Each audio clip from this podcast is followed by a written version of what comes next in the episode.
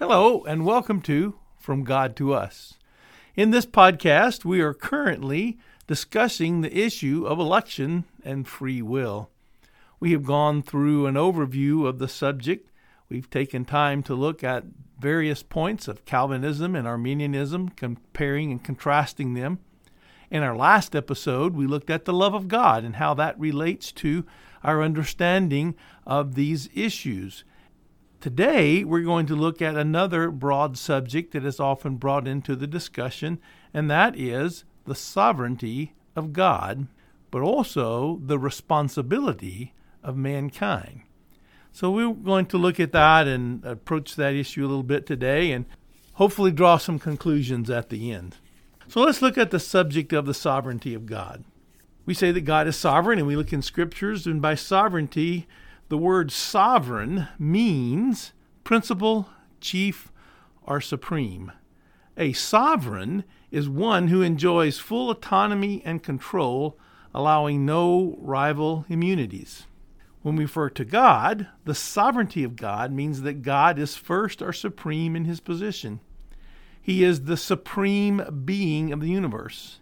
It also means that he is almighty in power. He is supreme in power in the universe. Another way of stating the sovereignty of God is that God is in complete control of all things. God is the king, supreme ruler, and lawgiver of the entire universe. So that would be a summary of what we believe the scripture teaches us about the sovereignty of God. Here are some scriptures that we could refer to. Again, we're only going to look at a few. We won't look at every scripture, but these probably suffice to, to give us an idea of what the scripture is teaching us about the sovereignty of God. In 1 Chronicles 29 10 through 12, David praised the Lord in the presence of the whole assembly. Praise be to you, O Lord God of our father Israel, from everlasting to everlasting. Yours, O Lord, is the greatness and the power and the glory and the majesty and the splendor, for everything in heaven and on earth is yours. Yours, O Lord, is the kingdom. You are exalted as head over all.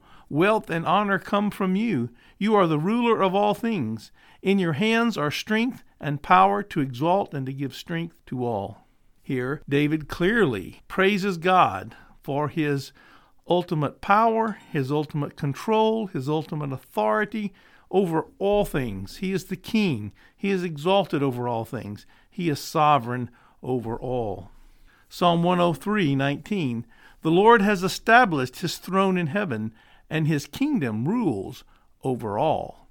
And this is not referring just to an earthly kingdom, it's the throne in heaven. God is oh, rules over all things and there are many passages that refer to this. Psalm 135, 5 through 6. I know that the Lord is great, that our Lord is greater than all gods. The Lord does whatever pleases him in the heavens and on earth, in the seas and in all their depths. He is great. He is greater than any other so called God, and he rules and acts as he pleases over everything.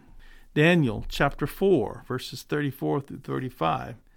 His dominion is an, an eternal dominion his kingdom endures from generation to generation. All the peoples of the earth are regarded as nothing. He does as he pleases with the powers of heaven and the peoples of the earth. No one can hold back his hand or say to him, What have you done? Daniel is declaring that God is sovereign. He is con- in control. He rules over all things. In the New Testament, 1 Timothy 6 14 through 16, Paul, writing there, says, I charge you to keep this command without spot or blame until the appearing of our Lord Jesus Christ, which will bring about in his own time. God, the blessed and only ruler, the King of kings and Lord of lords, who alone is immortal and who lives in unapproachable light, no one has seen or can see. To him be honor and might forever. Even in the New Testament, Paul is saying God, He's the ruler and the King of kings. He's the Lord of lords. He's immortal. He's unapproachable. He is above all else. He is sovereign and in control of all things. The titles given to God, the names given to God throughout the Bible indicate His sovereignty or His control. He's called the Most High God. He's called God Almighty, a God who has all power, all might. Sometimes refer this as to God's omnipotence. He has all power. Sovereign Lord is another term that is used of him. Lord God Almighty, again, the almighty power of God. And the terms Master or Lord, referring to his rule and authority. These are just some of the names and titles we find throughout the scripture that refer to who God is and to his authority. So, the sovereignty of God we understand to be that God has the authority to rule over all things. He can control all things. He can do anything He wants because He's almighty, He's all powerful, He is in charge, and He is in control. And so, this is the nature of the sovereignty of God. But then comes in the question well, what about human responsibility? Uh, if God is in control of all things, do we have any responsibility? If God predetermines and controls everything, what is our responsibility? Obviously, throughout the scriptures, we find that man is held accountable. Man is responsible for his actions. Humans are responsible for their actions before God, and he holds them accountable for what they have done. God gives people the opportunity to, to believe or to obey or to reject and disobey. And when they disobey, there is always consequences, and God holds people responsible for that. There is judgment, there is discipline, whatever is required by God. And so humans are held accountable for their actions. They're responsible. Even though God is sovereign and He is in control, He has given mankind a sense of responsibility to respond to Him in faith and obedience. Or if they reject, then there is consequences for that. Some just some brief examples we see in the Old Testament. Adam and Eve were responsible for their choice to eat of the forbidden tree. God told them, "Don't do it," but they did it. They were held responsible and accountable for that action. Cain was held responsible for his decision to kill Abel. That was a wrong thing, and God held him accountable for that. Cain did that of his own free will. In the time of Noah, God saw that all mankind was sinful and brought judgment in the form of a worldwide flood on the earth. In Genesis 6, 1 through 8, we read these words When human beings began to increase in number on the earth, and daughters were born to them, the sons of God saw the daughters of humans were beautiful, and they married any of them they chose. Then the Lord said, My spirit will not contend with humans forever, for they are mortal. Their days will be a hundred and twenty years. The Nephilim were on the earth in those days, and also afterwards, when the sons of God went to the daughters of humans and had children by them. They were heroes of old, men of renown. The Lord saw how great the wickedness of the human race had become on the earth, and that every inclination of the thoughts of the human heart was only evil all the time. The Lord regretted that he had made human beings on the earth, and his heart was deeply troubled. So the Lord said, I will wipe from the face of the earth the human race I have created, and with them the animals and the birds and the creatures and all that moves on the ground. For I regret that I have made them. But Noah found favor in the eyes of the Lord. So I read this passage because human beings had become very sinful and God held them accountable. Even though there was no law specifically at that time, human beings knew something of right and wrong and they chose wrong. They chose evil. They had got to the point where they were exceedingly sinful all the time, and God said, Okay, I'll wipe them out. But there was one person who knew right Noah. And Noah, in New Testament says, he, in Hebrews, he was a preacher of righteousness. He understood truth, he understood righteousness, and he preached and proclaimed it. And Noah and his family were the only ones that were saved. So there was consequences for the sinfulness of mankind, which brought judgment. There were also positive consequences for those who were righteous. God saved them and spared them. So we see this responsibility of human beings in the Old Testament that God holds them responsible. A couple of passages in the New Testament regarding those who have rejected God. Romans chapter 1 verses 18 through 32. Uh, humans are held responsible for rejecting God. I'm not going to read that whole passage, but it talks about how God has revealed himself, the nature of God, his invisible nature and power have been revealed to mankind, and they have rejected it. They've rejected what they know of God, and they made him into these creatures, and then they left the natural use of their the sexuality that God had given them, and ultimately it says that God turns them over to their own sinfulness. People are held accountable for their sinfulness. In Hebrews, speaking to believers, Hebrews 12, verses 4 through 6, we read, In your struggle against sin, you have not yet resisted to the point of shedding your blood. And have you completely forgotten this word of encouragement that addresses you as a father addresses his son? It says, My son, do not make light of the Lord's discipline, and do not lose heart when he rebukes you, because the Lord disciplines the one he loves, and he chastens everyone he accepts as his son. So, even as believers, those who have accepted Christ, there is a consequence for our action. There is responsibility to live holy and righteously, and when we don't, we receive discipline. Now, this is not the same as judgment, but it's, we do receive discipline because we have disobeyed. So, again, all throughout Scripture, we find God's sovereignty, His authority, His power, His control. At the same time, there is man has been given a responsibility to respond to God, and God holds man accountable for his actions, whether good or bad.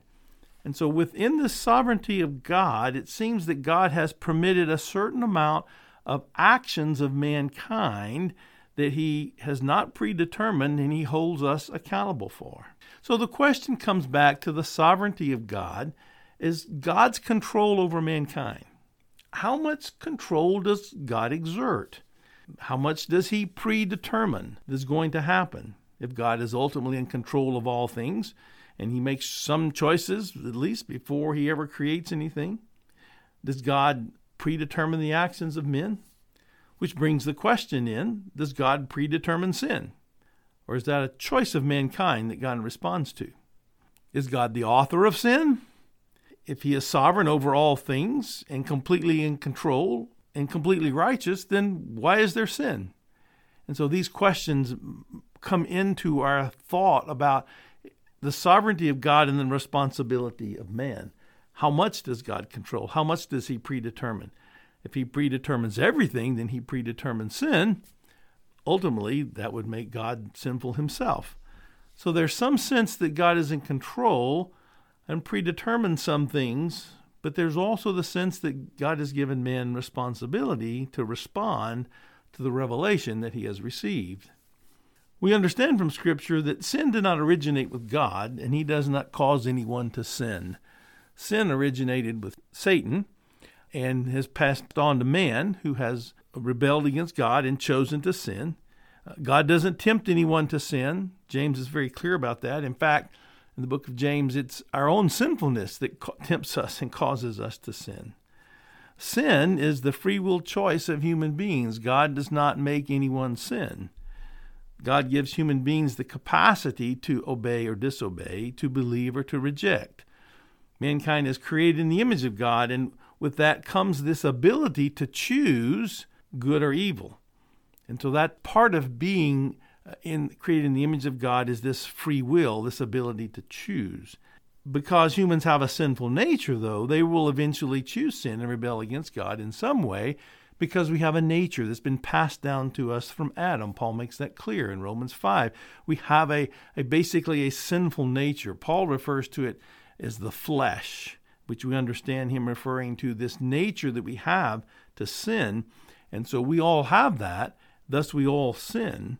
But God has predetermined certain things for his purpose, but he has not ordained or predetermined sin. This is a result of mankind and the choices that we make. Now, God can and does use sinful people for his purposes. We see that throughout the Old Testament. But he does not create them as sinful. He sees people who are sinful and can use them to carry out something that needs to happen, but he doesn't make them that way. He simply uses them. For instance, God used the Assyrian nation, who was a very evil nation, to bring judgment against the northern tribe Israel. He used the Babylonians, which was a very sinful nation, to bring judgment against the southern tribe, the southern nation Judah. But yet he held those sinful nations accountable for their actions. He used them to bring discipline and judgment, but he didn't cause them to be that way. There's a there's a difference there. And this may be a little bit confusing, but we have to try to understand God's sovereignty in light of human responsibility. So he sometimes uses sinful people for his purpose. The sinfulness of mankind somehow falls under this sovereignty or control of God, Yet he doesn't cause us to sin. God allows people to sin and rebel based upon their ability to accept or reject God's will and his purpose. Ultimately, God is control of everything. God will work out things according to his plan and his purpose. He's ultimately in control of human history. However, he does not control or predetermine every action of humans. If he did, he would predetermine sin, and it would make God sinful himself. He allows sin and evil, and he will ultimately accomplish his purpose to mankind in spite of the evil and sinfulness of mankind. He has a purpose for the universe, he has a purpose for the earth. He will ultimately bring that purpose about, and he works in spite of the sinfulness of mankind. So then we must ask the question how does this relate to salvation? Does God control or predetermine who will be saved? Or does God save those who willingly choose to accept His grace? How much control does God exert over the salvation of mankind? And here's where we find a lot of difference between the Calvinists and the Arminians. Both the Calvinists and Arminians believe that salvation is found in Christ and Christ alone. God is the one who saves through the death, shed blood, and resurrection of Jesus Christ. Both sides would accept it's by grace through faith that we are saved. God does the saving. We do not save ourselves. Jesus saves, and we come to him by faith. The question becomes, though, does God predetermine those who will believe? Does he choose those who will believe? Is God so sovereign that he chooses who will believe and who will burn in hell forever? Or does he offer salvation to all and save only those who do believe? And that's the question that we have been talking about almost since the beginning and trying to understand this. I think I would conclude this by saying the scriptures tell us that God is the ruler. He's control over all. He has the authority to do anything he wants. He has authority to change people. He has authority to use people. He has authority to determine when someone lives or dies. He has the authority to choose who will be saved if he wants. But also, we see that there is a responsibility given to all human beings to respond in some way. God holds us accountable for the choices that we make, whether believer or unbeliever. The unbeliever who does not believe is held accountable and will be judged. The believer who trusts and accepts will receive salvation, but is also held accountable for discipline in his actions. Though God is sovereign, underneath his sovereignty, there is this ability for mankind to act as he chooses. We're not sovereign ourselves, but God has allowed us to act in certain ways under his sovereign authority. He can intercede at any time. He can take out anyone he wants. He can raise up anyone he wants, but he can allow sin to happen. That's what happened in the time of Genesis, in the time of Noah. God had allowed sin to go on for a long time. He didn't predetermine it, Scripture even says he had pain in his heart. Some translations literally say God had pain in his heart because of the sinfulness of mankind. God allowed it. He didn't want it, but he allowed it to happen. And so God has given mankind this choice. Ultimately, in the end, God is the one who saves through Jesus Christ. He will save all those who come to Christ in faith. If you're a Calvinist, you'll say that faith comes because God chose them. If you're an Arminian, you'll say they came to Christ because they heard the offer and they accepted it, and then God saved them. We have to understand that God is sovereign, yet mankind is held responsible for his actions underneath the sovereignty of God. He doesn't control all the actions of mankind. He could, but he doesn't. He obviously gives us the ability to choose good or bad. As we conclude, again, we conclude with the gospel Jesus Christ is the only way of salvation. His death, which paid for sins, his shed blood, which purchased us, and his glorious resurrection has provided the way of salvation to all who believe. I hope you know the Lord Jesus Christ as your personal Savior today, and I hope you worship him for who he is and what he has done.